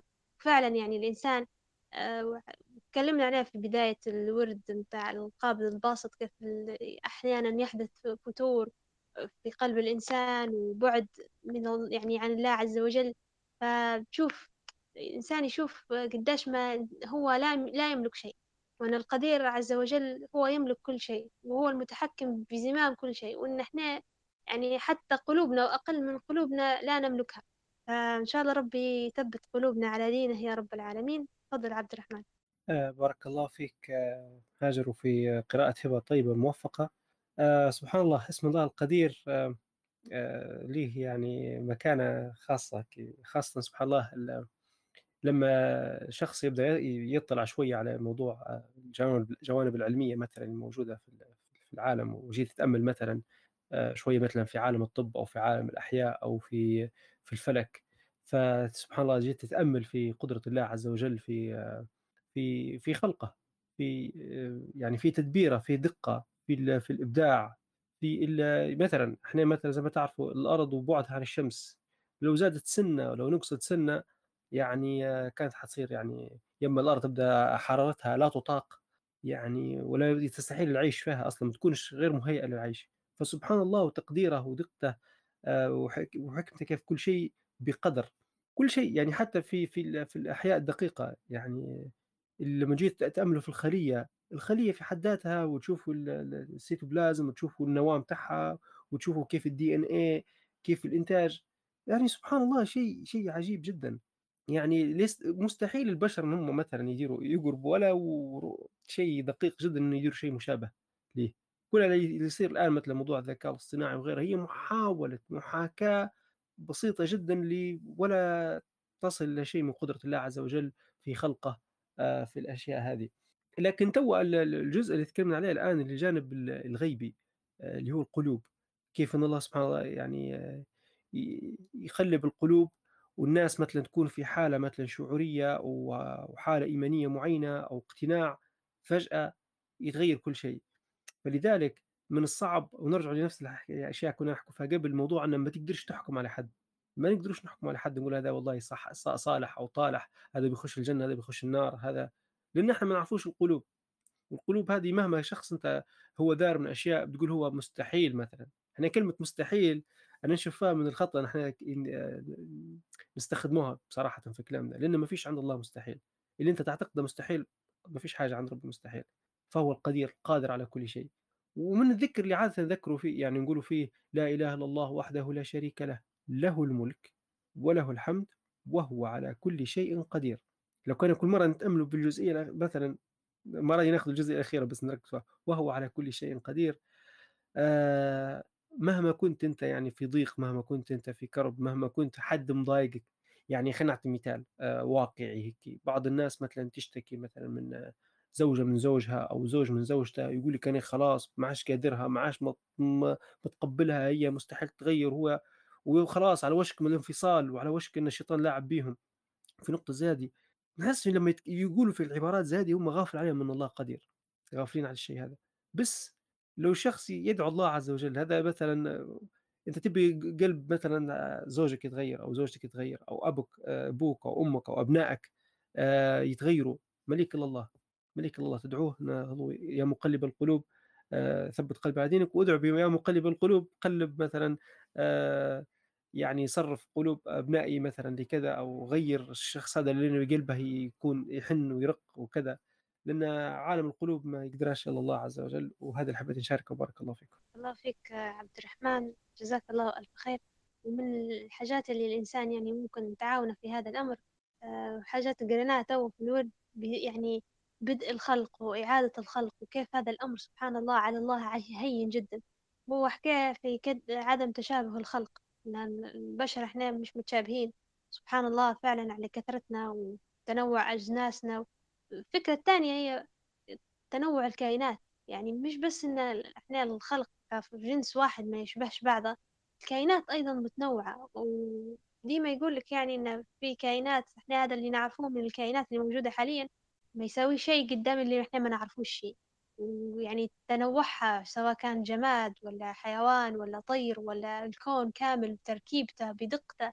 سبحان الله يعني قدرة الله عز وجل. وهذا يعني تخلي فعلا زي ما قلت إن كلمة مستحيل يحسها الإنسان كلمة يعني ما تسواش إن الإنسان يقولها في عظم خلق الله عز وجل وعظم قدرته. فهذه بس حبيت إن نأكد عليه. لو عندكم أي شيء حابين تضيفوه فما زالت هذه المساحة مفتوحة لكم أي تعليق آه، أو أي مشاركة حابين تشاركوها فتفضلوا تمام لو ما فيش أي مشاركة فممكن ننتقل لاستكمال آه، ما بقى من الورد مع عزام. تفضل عزام. طيب بسم الله الرحمن الرحيم. قال ابن القيم رحمه الله القدير الذي لكمال قدرته يهدي من يشاء ويضل من يشاء ويجعل المؤمن مؤمنا والكافر كافرا. والبر برا والفاجر فاجرا وهو الذي جعل إبراهيم وآله أئمة يدعون إليه ويهدون بأمره وجعل فرعون وقومه أئمة يدعون إلى النار كمال قدرته في الآخرة. أخرج الترمذي عن أبي هريرة قال قال رسول الله صلى الله عليه وسلم يحشر الناس يوم القيامة ثلاثة أصناف صنفا مشاة وصنفا ركبانا وصنفا على وجوههم. قيل يا رسول الله وكيف يمشون على وجوههم؟ قال إن الذي أمشاهم على أقدامهم قادر على أن يمشيهم على وجوههم. أما إنهم يتقون بوجوههم كل حدب وشوك. فالحديث يقسم الناس في الحشر إلى أقسام ثلاثة عجيبة وما أكثر ما في القيامة من عجائب. صنف مشاه. وهم المؤمنون الذين خلطوا صالح أعمالهم بسيئها وصنف ركبانا وهم السابقون الكاملون في الإيمان وإنما بدأ بالمشاة جبرا لخواطرهم أو لأنهم الأعظم احتياجا إلى المغفرة أو لأنهم الأكثرون بين أهل الإيمان وصنف على وجوههم أي يمشون عليها وهم الكفار وقد أخبر في وصفهم الذين يحشرون على وجوههم وإخباره حق ووعده صدق وهو على كل شيء قدير فمن أمشاهم على أقدامهم قادر على أن يمشيهم على وجوههم. وإنما كان ذلك لأن الذي هو أعز الأعضاء لم يضعوه ساجدين على التراب ولما عدلوا عن السجود تكبرا جعل الله أمرهم في الآخرة على عكس ما كانوا يفعلون في الدنيا إحياء الموتى. وقد عرض لها القرآن في هذا السياق قصتين. الأولى قصة عزير. ذلك الرجل الصالح الذي مر على قرية وهي خاوية على عروشها. وقد بليت واندثرت وانمحت آثارها ومات أهلها. فقال أنى يحيي هذه الله بعد موتها. فأماته الله مئة عام ثم بعثه. قال كم لبثت؟ قال لبثت يوما أو بعض يوم. قال بل لبثت مئة عام فانظر إلى طعامك وشرابك لم يتسنه وانظر إلى حمارك ولنجعلك آية للناس وانظر إلى العظام كيف ننشزها ثم نكسوها لحما. فلما تبين له قال أعلم أن الله على كل شيء قدير وأوجه قدرة الله في هذه الآية متعددة وكل منها أعظم من الآخر.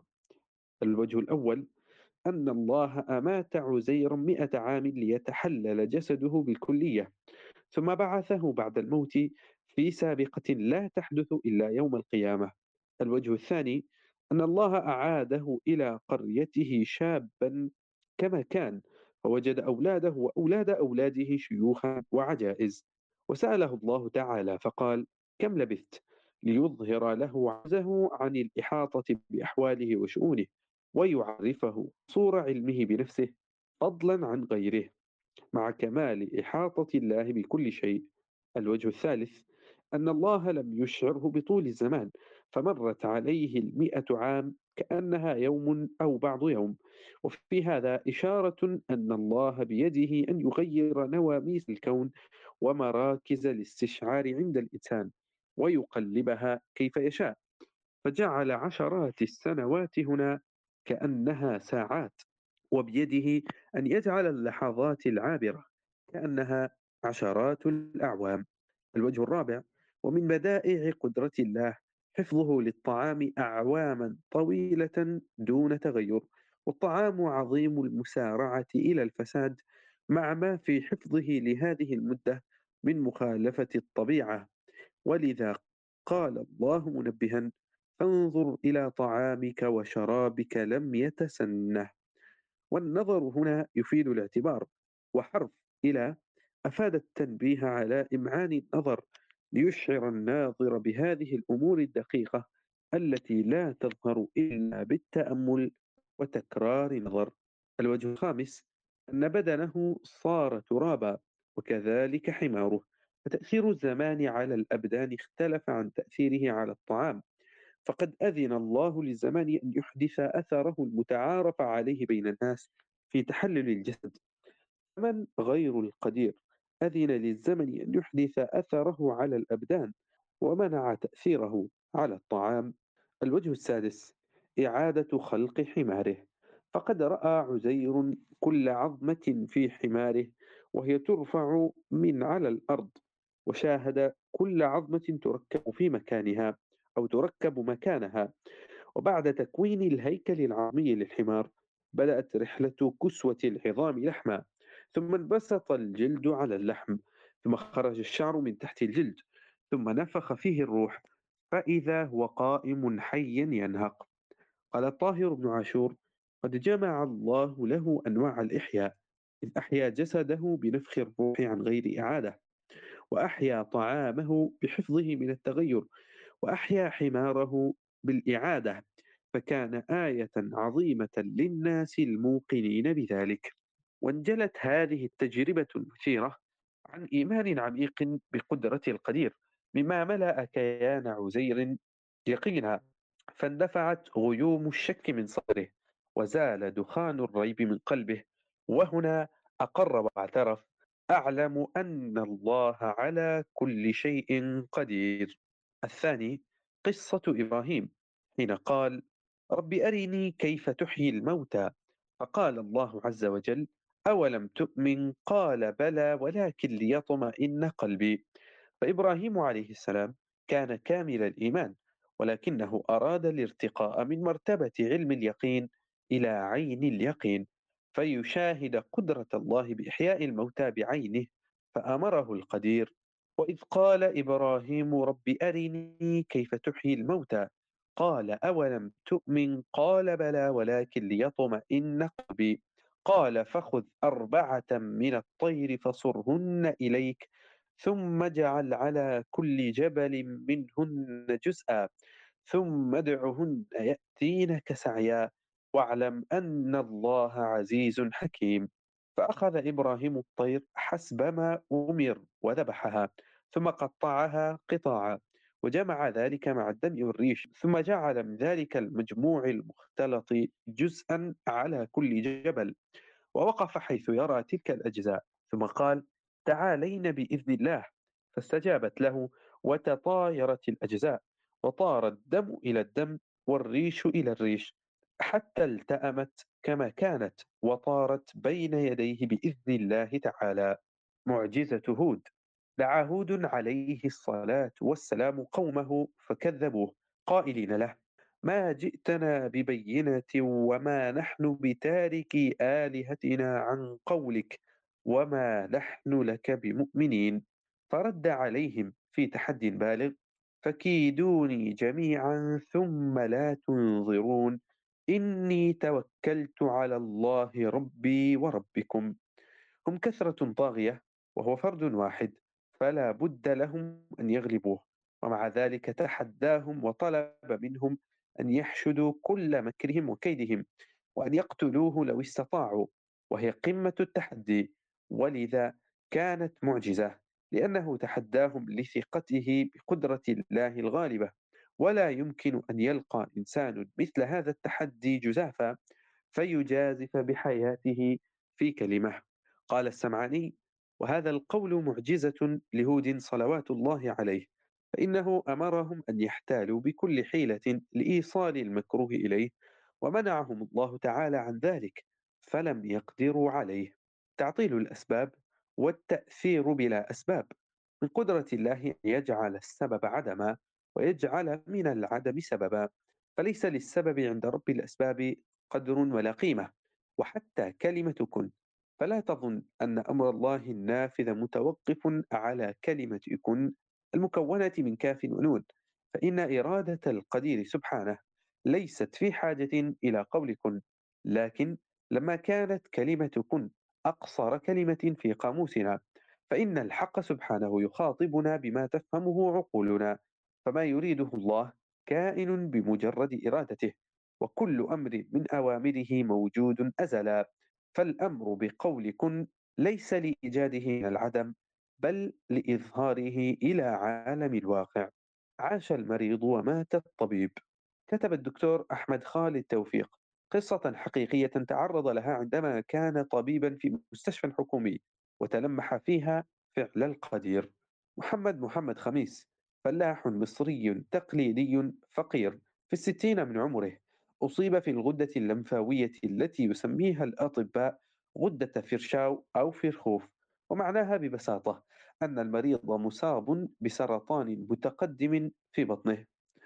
ودخل عم محمد خميس قسم الجراحة فتبين أنه مصاب بسرطان متقدم منتشر في أسفل المريء وعامة لا يجرون جراحة لحالات كهذه ويتركون المريض يعود ليموت مع أهله.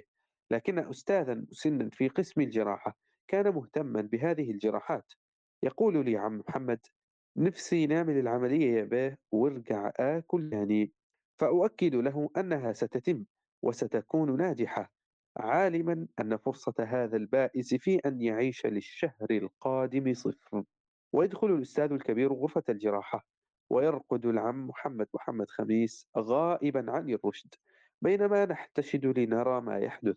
الجراح الكبير المسن يشق الجلد تحت الضلوع ثم يتذكر أنه هذا هو الاتجاه الخطأ فيغير اتجاه الجرح. يتبادل الجراحون نظرات صامتة. خطأ قاتل لكن لا أحد يجرؤ على الاعتراض. بعد الجراحة أسأل الطبيب المقيم عما يجب أن أفعله للرجل عندما يفيق فيقول في مرارة إن تفكر ممكن يفوق بعد العك ده؟ الرجل يرقد في الفراش صابرا وبطنه مفتوحة وابن الرجل يقول لي أبويا كويس بس المشكلة إنه لما بيشرب بيبسي بتخرج من رقبته. الممرضة طيبة القلب تنصحني بألا أجري الغبار على الغيار على الجرح حتى يموت عم محمد محمد خميس ويستريح. لقد صار العم محمد محمد خميس تمثالا للمعاناة التي حطمت حدود الجسد. لا يشكو ولا يتألم. وجاء اليوم الذي جاء فيه أربعة رجال يشبهونه في الفقر والنحول والملامح ليحملوه عائدين لقريته.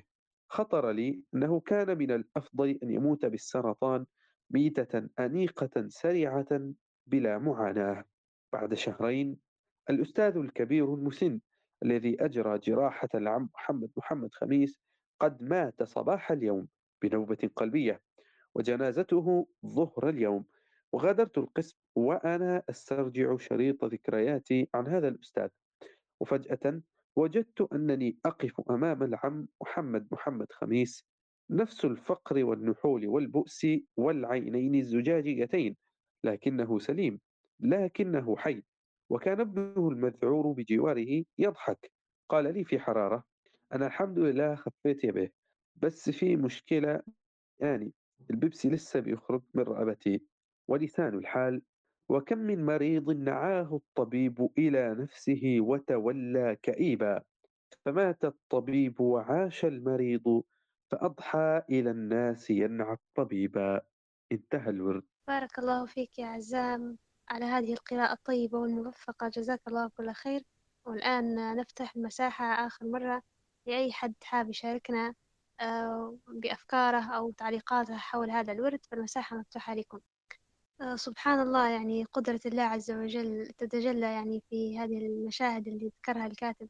آه، بالنسبة لقصة سيدنا عزير سبحان الله ما كنتش نعرف تفاصيلها بالطريقة هذه وكيف ثلاثة ثلاثة مشاهد لل- للإحياء وللإعادة ويعني عظمة الله عز وجل تتجلى في هذه المشاهد. فسبحان الله. أيضا في حاجة لفتت انتباهي في بداية الورد آه، كمال قدرته في الآخرة وكيف أن الناس تحشر ثلاثة أصناف. وسبحان الله يعني دقة الله وعظمة الله عز وجل حتى في لفظ الرسول عليه الصلاة والسلام كيف ذكرهم بهذا الترتيب صنفا مشاة وصنفا ركبانا وصنفا على وجوههم. وسبحان الله العلماء كيف فسروا هذه المعاني وأن جبر خواطر الناس اللي خلطت عمل صالح بسيء أو لأنهم هم أكثر أهل الإيمان. فهم الأكثرون من أهل الإيمان يعني سبحان الله يعني الدقة حتى في اللفظ والقدرة حتى في اللفظ. والقصة الأخيرة يعني في إحنا نعرف قصص ممكن مشابهة ولكن مش بالطريقة هذه. فالله عز وجل هو القدير على كل شيء. وتشبه فعلا يعني إنسان صحيح ما فيش أي حاجة يموت وتاني أنت كنت نفس القصة إن إحنا نقول مستحيل إنه مثلا يعيش ولا مستحيل إنه يصح ولا مستحيل. فسبحان الله هو وحده الله اللي يملك هذه الأمور. فهذه حاجات لفتت انتباهي. فلو عندكم أي حاجة تفضل عزة. تمام بارك الله فيك. آه لفت نظري في القصة الأخيرة هو المفهوم اللي أراد إيصاله أن الأسباب قد يعطلها المولى سبحانه وتعالى وهي يعني لا تزن عنده شيئا فلا ينبغي التعلق آه، بها أشد التعلق. وهذا آه، جميل ومهم جدا لكن البعض يعني وليس الكل طبعا. البعض يظن أن مثلا يتعلق بمثل هذه القصص التي فيها آه، زي ما نقول استثناء وفيها خرق للسبب أو تعطل السبب من عند المولى سبحانه وتعالى. البعض يتعلق بها أكثر من اللازم ويصبح ينادي بأن نحن لماذا نعمل بالأسباب ولماذا نتمسك بالأسباب ويتواكل كما يقال. يعني هو آه، يترك الأمر هكذا على عواهله ويقول فليجري الأمر كما يشاء الله. هو لا شك سيجري كما شاء الله لكن نحن أمرنا بالعمل بالأسباب. فالأسباب الموقف السليم والطبيعي منها هو العمل بها والسير بها في مجال الحياة وعدم التعلق الشديد بها لأن هذا يعني يورث الابتعاد عن الإيمان بقدرة الله سبحانه وتعالى وكمال علمه وحكمته. بارك الله فيك عزام. فعلا النقطة اللي أشرت لها مهمة وفي حديث الرسول عليه الصلاة والسلام يعني آه لما جاء الصحابي آه قال له يا رسول الله نمشي هل نخلي جملي هيك؟ خلاص ونتوكل على ربي. فقال لا عقلها وتوكل. ف إيه سبحان الله إحنا المفروض علينا أن يعني هو ديننا وسطي إن إحنا لا إفراط ولا تفريط في كل شيء. فما ببالك في هذا الأمر إن إحنا ناخذ بالأسباب ونتوكل على الله. آه بارك الله فيك عزام. تفضل عبد الرحمن. آه بارك الله فيك أيضا مرة ثانية عزام على القراءة الطيبة والموفقة. آه بنحاول نعلق على ممكن ثلاثة أشياء. بنبدأ أول حاجة بقصة العزير. وخاصة بنركز على جزئية المئة سنة. يعني آه، هي معجزة واضح أن شخص يعني آه، مات أماته الله وأحياه. بعد 100 سنة فلما ناض شاف لقى مثلا الطعام قاعد زي ما هو ما صار له شيء. والحمار لقى يعني عظامه بلت فشاف كيف عملية إحياء الحمار أمامه. كيف العظام واللحم يتشكل عليها. والغريب إن المدينة اللي كانت لما شافها قال ان يعني كيف هذه المدينة الخراب اللي فاضية فيها شيء كيف ربي بيحياها يعني مستغرب هو. فكانت بعد 100 سنة تغيرت. الجزئية هنا خلاني نتذكر حديث آه، للشيخ فريد الأنصاري يا- يعني تقريبا رحمة الله عليه هو آه، كان ممكن الدو هذه في بداية الألفينات كان يتكلم على موضوع آه، فلسطين. كيف ال- الظلم الآن اللي صاير في فلسطين أثناء لما هو كان يتكلم يقول إنه مش حيدوم. وهو يقول إن من بعد 100 سنة عادة دو الأمم سنن الله في الكون تتغير. بعد كل 100 سنة تتغير. يعني حتى على كل رأس 100 سنة يبعث الله من يجدد آه، للأمة هذه أمر دينها أو كما قال آه، عليه الصلاة والسلام. ففي تغير يصير. إحنا مرة لما كنا نحكوا على صلاح الدين الأيوبي لما كيف آه، يعني صار التحرير عادة الناس تذكره هو بس ينسوا أنها قبل 100 سنة من الإصلاح خدت باش صار التحرير وأنشأ جي... ظهر جيل صلاح الدين الأيوبي. أيضا كذلك الآن يعني هي توا لما نجي نشوفوا الآن مثلا توا اللي صاير في سوريا والدمار والخراب وكل شيء ممكن يجي شخص يقول أنا يحيي هذه الله بعد موتها أنا يحيي هذه بعد الدمار شنو بيصير فاته يا يقول لك نبي يا شنو بيصير يعني يضرب اليأس مرات يقول لك هذا كله مش حيصير منه. يشوف مثلا في بلداننا إحنا الظلم اللي موجود القهر اللي موجود هذا كله. آه إن الله قدير. ما نسويش إن الله قدير. وزي ما قال عزام أكد على نقطة الأسباب إن إحنا الأسباب هي مش كل شيء لكن إحنا مطالبين بأخذها تعبدا لله عز وجل إن إحنا نقوم نأخذ بها والله يجريها كما هو كما يشاء. يعني كما يقول لك آه النار ما تحرقش. هي النار سبب في الإحراق. فلو شاء الله أن يعطل السبب هذا زي ما صار مع سيدنا إبراهيم لما ألقوه في النار النار مش حتحرق النار تقعد موجودة والحرق لن يحدث. ف... فايضا لما نجي نتكلم حتى على الأمم والشعوب حتى في بلادنا مثلا ليبيا تو عادة الناس على لسانها يقول لك يا مش حيصير منا بكل وإحنا كذا ما تيأسوش. آه والله أعلم. يعني لو نجي نراح دوك الأحداث اللي صارت للأمة يعني فما السنوات اللي صارت فيها. يعني نقولوا في 1930 20 50 من من يدري بعد تو ما تنتهي 100 سنة شو ممكن يصير في الأمة. فإحنا نحاول نجهز نفسنا لتلقي ذلك الموعد. يعني ممكن يكون بعد سنوات قليلة. فنبث الأمل يعني نبشر الأمة ونبث الأمل فينا وفي بنفسنا إن الله قدير وإحنا أيضا نسعى لذلك. النقطة الثانية اللي هي معجزة سيدنا هود عليه الصلاة والسلام. كيف؟ إنه هو بعث لقوم عاد. قوم عاد لو بنقيسوها في يعني وش قالوا؟ قالوا من أشد منا قوة. يعني قوم عاد كانوا نقول إحنا يتباهوا بقوتهم. يعني زي ما تقول الآن تو في قياسنا الحالي زي نقول أمريكا مثلا. مقياس القوة اللي عندها. تقول لك أنا عندي النووي وعندي الأسلحة وعندي التكنولوجيا نقا تشوفي نفسها من دول الدول العظمى. ف فهم قوم عاد وصل لهم الطغيان بالشكل هذا. فكانت سبحان الله المعجزة عاده الأنبياء يبعثون بمعجزة يعني من نفس جنس القوم اللي يبرعوا فيه مثلا زي سيدنا موسى بالعصا والواحد في وقتها كان هم السحر هو اللي منتشر. فكانت حاجة يعني يعني الناس ممكن تظن إنها سحر في البداية. فأغلبهم في النقطة هذه. سيدنا عيسى عليه الصلاة والسلام أيضا كان موضوع العلاج والطب وكذا فيبره الاكمى ويحيي الموتى. سيدنا هود جاهم في نقطة الشيء اللي هم يفتخروا بالقوه فقال لهم يجمعوا قوتكم كلها. كل اللي عندكم من أسلحة وكل ما عندكم من قوة من كذا وحيل ومكر ومش حديروا الحاجة فكان يختم يعبر بيناتهم ولا واحد فيهم قدر يمسه بأذى شيء النقطة هذه أيضا نستلهم منها إحنا في حياتنا الحالية لما نجي نشوفوا مثلا يقول لك هذه دولة ما يقدرها حد وهذا تو عندهم المكر وعندهم الذكاء الاصطناعي اللي يديروا فيه ومراقبة البيانات والتجسس وكل شيء. يا ربي آه يعني أدن إن هذا كله يختفي حيختفي. وأيضا أنا بنكون نزيد شوية من الأمور المبشرة أو كيف ممكن تشوفوا لها. آه الدكتور راغب السرجاني لما كان يتكلم على أحداث الساعة أو نهاية العالم حسب ما يقول إنه من استقرائه للتاريخ والسيرة وكل شيء خاصة الأحاديث تتعلق بعلامه الساعة إنها معظمها تتركز الأحداث في منطقة نقول إحنا الشرق الأوسط أو إحنا بلاد الشام والجزيرة العربية والمناطق وما حولها. ما فيش ذكر لأمريكا وأمريكا الشمالية أو الصين أو الدول الثانية ديك مش مذكورة في في السياقات. ف... وأيضا في الأحاديث تذكر إنها في هذيك نهاية العالم حبدا يرجع الخيل والناس حتى الأحداث يعني خيل وسيوف وأشياء من النوع هذا.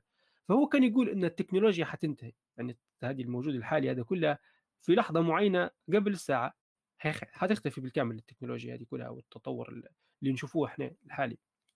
ف واحد يقول لك مستحيل. لا مش مستحيل. إن الله على كل شيء قدير.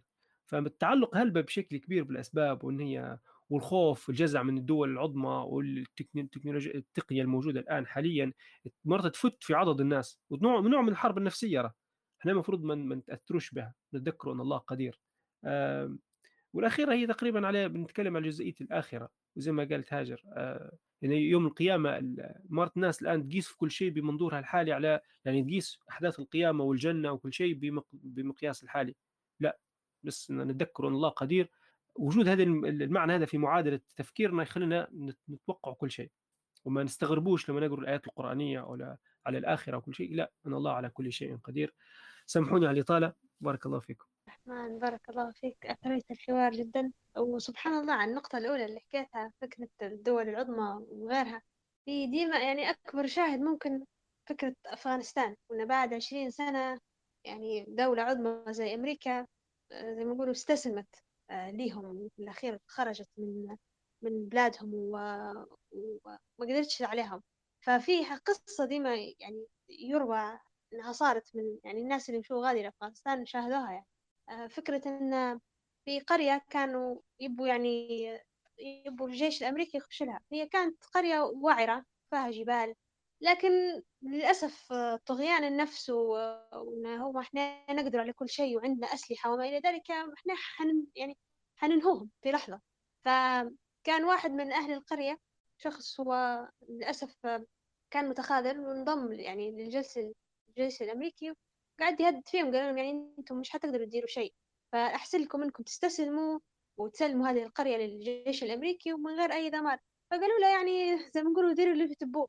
هم نعرف إحنا أهل أفغانستان ما عندهم شيء يعني. الطالبان ما كانش عندهم شيء يعني إلا أسلحة بسيطة بالية قديمة. فيقولوا إن هنا ربي معانا. وفعلا هم خذوه بالأسباب اللي هي وعورة الجبال اللي كانت موجودة غالي. نفس الوقت توكلهم على الله. فيقولوا إنه بمجرد ما بدت المعركة جميع الأسلحة يعني دبابات طيران انتهت المعركة ومات يعني مات عدد كبير من الجيش الأمريكي. في الأخير ما قدروش يخشوا القرية هذه.